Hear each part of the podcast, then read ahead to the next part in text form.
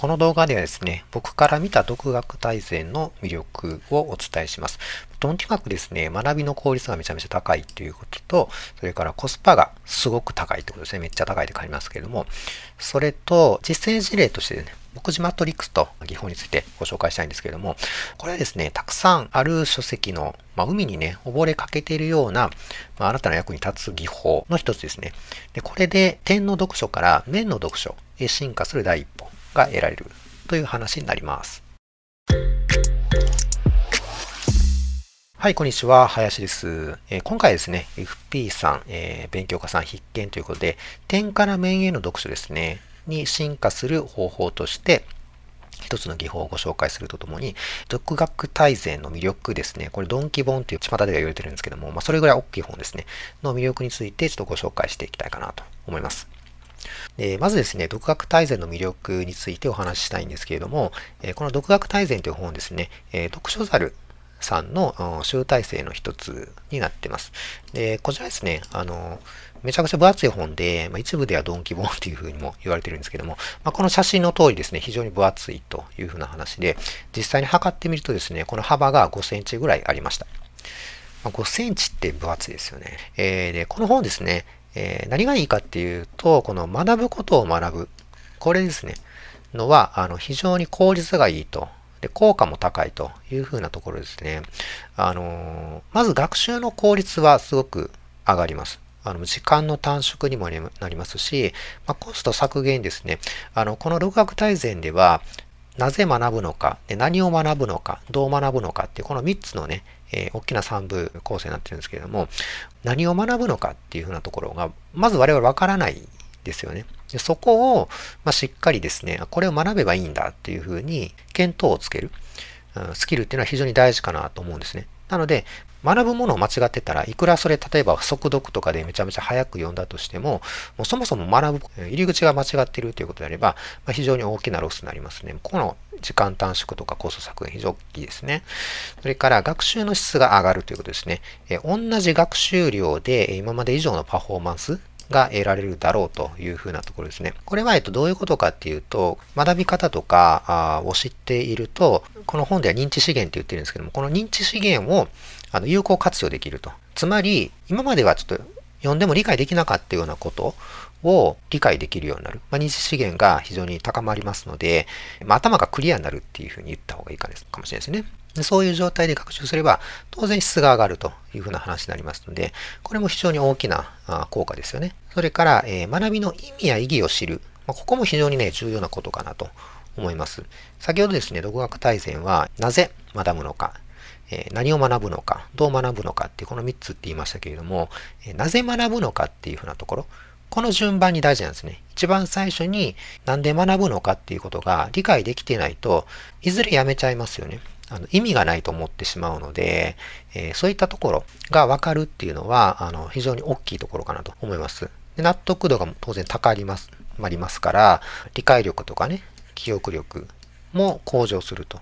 そして意味がある。これは非常に学んで意味がある効果が高いっていうふうなことが理解できてますんで、まあ、非常に自分にとっての理解力、記憶力向上につながると。なところですね。はい。で3つ目なんですけども、まあ、こういうふうなテーマですね。学ぶことを学ぶっていうテーマで、まあ、ここまで包括的なガイドブックっていうのは、僕は知らなかったです。あの、まあ、僕が単に無知なだけっていうところもあるかもしれませんけれども、極めてまコスパが高い、えー、本かなと思います。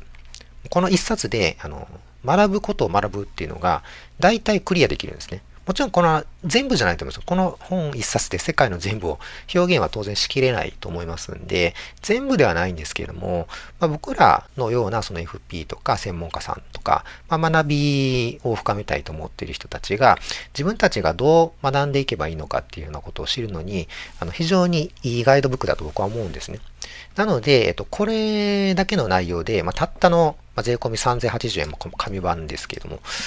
は、まあ非常に安い、安すぎるレベルかなと思いますので、あの、まあ当然ね、これをしっかり学んで自分のものとして吸収しないといけないですね。この独学大全自体を学、独学しないといけないっていう、そのハードルはあるんですけれども、まあそれを加味したとしてもやっぱ3080円は非常に安いのかなと思います。まあ実際これをですね、なんとかセミナーとかですね、なんとかプログラムで学びましょうと言って人をかけてですね、えー、学ぼうとしたら、当然それは効果が高いと思うんですけども、多分何十万も出しても、まあ、あの、参加するような感じのものになるんじゃないかなと思います。で、あと、好みですけれども、あの、紙版がおすすめですね。あの、電子版もありますけれども、やっぱり紙版ってすごいいろんなところに書き込みができますし、この本は、あの、非常に余白が多いので、あの、そういった意味でもおすすめですね。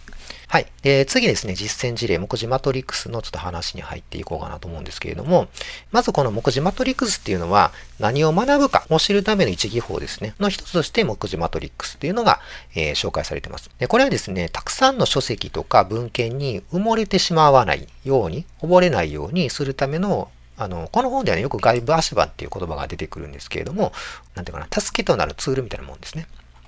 で今回僕これやってみまして、選んだテーマが、行動経済学ですね。僕このテーマ前から学びたいと思ってたんですけど、なかなか手が出なかった。僕もその専門家ではないので、えー、当然普段の仕事もありますんで、学びたいなと思いつつも、なかなか手が出なかったんですけど、今回ね、あの、非常にいい機会だなと思って、ちょっと学んでみることにしました。でその学び始めるにあたってですね、まずこの右側に、この画像の中にある、えー、書籍を選んでみたんですけれども、このまあ選び方自体も独学大全にあるんですけども、今回はこれは省略しまして、じゃあこの選んだ本を、まあ、どうやってその学んでいけばいいのかなっていうふうなところ、これを目次マトリックスで、えー、分析してみましょうというふうな話ですね。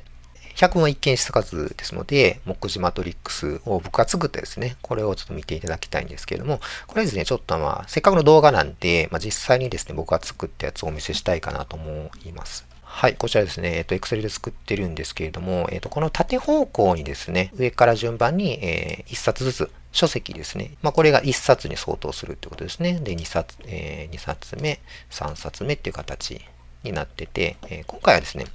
たったの6冊、あのこのダニエル・カーネマンのファストスローは上下で2冊に分かって売れてるんですけれども、あの基本的にはま1冊というふうな形で取り扱ってて、まあ、6冊という扱いですね。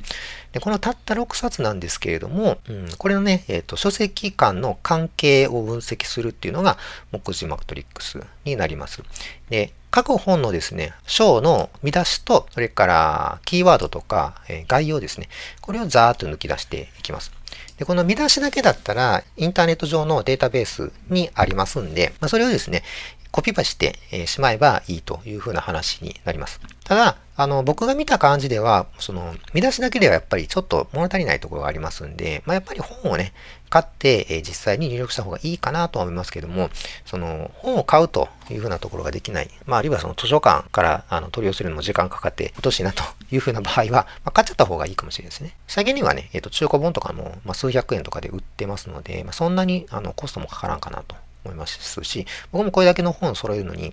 うんと、結局、何ぼやろ、3000円か4000円ぐらいしかかかってないかな ?4、5000円ぐらいですかね。なので、まあ、大したあの金額ではないというふうなところですね。で、あの、まあ、見てわかる通り、この色付きの枠をつけているのは、これ同じキーワードで繋いだものですね。この、例えば赤の枠だったら、プロスペクト理論っていうのをずっと繋げてる感じですね。いろいろな書籍に、えー、同じようなキーワードが出てきますんで、これを線で繋いでいくと。そうすると、あプロスペクト理論っていうのは、こう、この本の4章、1番の4章で2番の第1章に出てきてっていうのが全部わかるわけですね。で、あの、いろんな本に出てるなというふうなのもわかります。この、うん、3番の本だけはちょっとキーワードとしてプロスペクト理論が出てきてなくて、他の本は全部書かれてますし、あるいはその4冊目の本では、まあ、プロスペクト理論っていうのが、えー、2章にわたってあのしっかりと解説されてるね。あ、この本は多分プロスペクト理論にすごく力を入れてるんだなっていうことがわかりますね。こういった傾向が分かってくるというふうなところですね。これをあの目につくいろんなキーワードでやったのが、あこの表というふうな形になります。はい。まあ、こういうね、非常にその目視マトリックスで単純な技法なんですけれども、あのー、すごく効果が高いんですね。で、じゃあ一体どういうふうな効果なんかって話なんですけども、例えば今回ね、行動経済学っていう分野で、ちょっとだけね、たった6冊ですけどもやってみたんですけれども、専門家ではない僕でも、その本を読まずにですね、各書籍の特徴とか、あるいはその他の本との関係でですね、相対的な位置づけっていうのが分かったと。うんで、あの各書籍の特徴っていうのはブログにも綴ってますので、まあ、ぜひ見ていただく、興味のある人は見ていただきたいんですけども、あの、本文を読まずにですね、それぞれの本の位置づけ、相対的な位置づけなんかを理解できるので、これすごく効率がいいですね。あのまあ、後でちょっとお話しますけど、今までは、とにかく本文ずらって全部読んでたんですね。だからすごい時間かかっ、で、なおかつそれで、え全部読み切ってからようやく位置づけがわかるみたいな話になってくるんですけれども、そうじゃなくって、あの見出しだけで、こうやって分析できますので、まあ、非常に効率がいいと。それから、あ今後の学習方針を立てられたっていうのは、これも非常に大きいですね。まあ、こんな進め方で大丈夫なのかなっていうふうなあ安心感が、それは半端ないですね。えっと、まあ、こういったところですね、あの、点の読書から面の読書、これちょっとね、あの 2D でご説明しますけれども、この最初の足場になってますので、これもぜひね、皆さんやってほしいかなと思うんですけども、読書の方法としてですね、この学習方針にも関連してるんですけども、まず、この今までね、僕が目次マトリックスを使わずに読んでた方法としては、あさっきの表をね、使って説明すると、まず1冊目、最初から最後まで読みます。で終わったら2冊目、最初から最後まで読みます。まあ、これのもう順繰り順繰り繰り返しですよね。で、わからなかったらまたその方に戻って読み直すみたいな形なんですけれども、これやと、まあその確かにね、全部の文章を読めるってメリットあるかもしれんですけども、非常に時間と労力がかかってしまう上に、全部読まないと、各本の関係性がわかんないんですよね。だから、なんていうんかな。感覚的にはすごい暗闇の中をもう、とにかくわけわからんと前進してるっていう。一方向に、前方向に突進してるって感じですね。だから非常に不安なんですね。こんな学習の方法ですごく時間もかかるじゃないですか。時間もかかるので、こんな方法で大丈夫なのかなっていう風な不安感があるんですけれども、あの、この目次マトリックスでね、立てた僕の読書方針としては、こんな感じなんですよ。まず一冊目ね、この1の本っていうのが、まあ、教科書的な位置づけて分かりましたんで、まあ、これを一番最初から最後まで、まずは通読してみましょうと。いうような方針立てて、でそこから理解が深まった後は、僕の興味の範囲内で、例えばこれだったら、時間選考っていうんですかね、キーワードがあって、このこの本に、え詳しく載ってるんで、じゃあここだけもう一回深掘りして読んでみましょうと。いうような形ですね。それをいくつかやるというような感じで、僕の学習を進めればいいかなっていうふうな方針が、まず読む前に立てられた。すごいこれありがたいんですね。なので、あの、最初にこういうふうにやりましょうみたいな、その、学習ガイドみたいなものが得られるので、それに沿ってやればいいっていう安心感がすごい高い。っていうことですね。それから、面の読書っていうのは、要はこの、各本の章ですね。これを全部抜き出した上、これを面として捉えて、横方向、縦方向に縦横無尽に読むと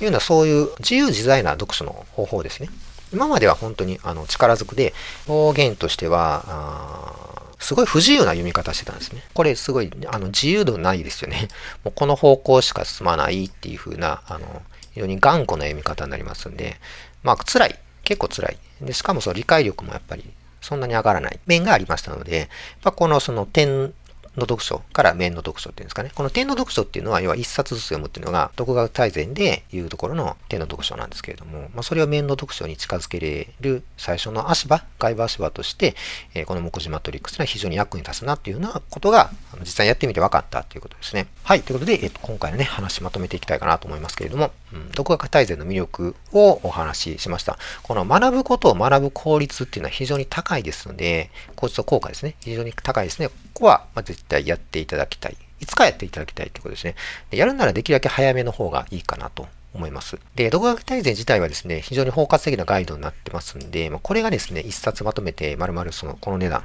うん、3080円ですね。で、手に入るっていうのは非常にコスパが高いですので、まあ、ぜひですね、あの検討してもらったらいいかなと思います。それから事例としてですね、目次マトリックスのお話をしました。で、これはですね、あの、非常に知識の海って広いですよね。めちゃめちゃ広くて、もう溺れかけるんですけれども、実は実際溺れます。なんですけれども、そこをね、溺れずに泳ぐためのその外部足場の一つになりますよということですね。で本を読まずに特徴とかその後のね、読書方針を立てられるっていうのが非常にありがたいですね。これはぜひですね、あの、やっていただいたらいいのかなと思います。安心して楽しく学べるようになりますね。これ非常に大きいですね。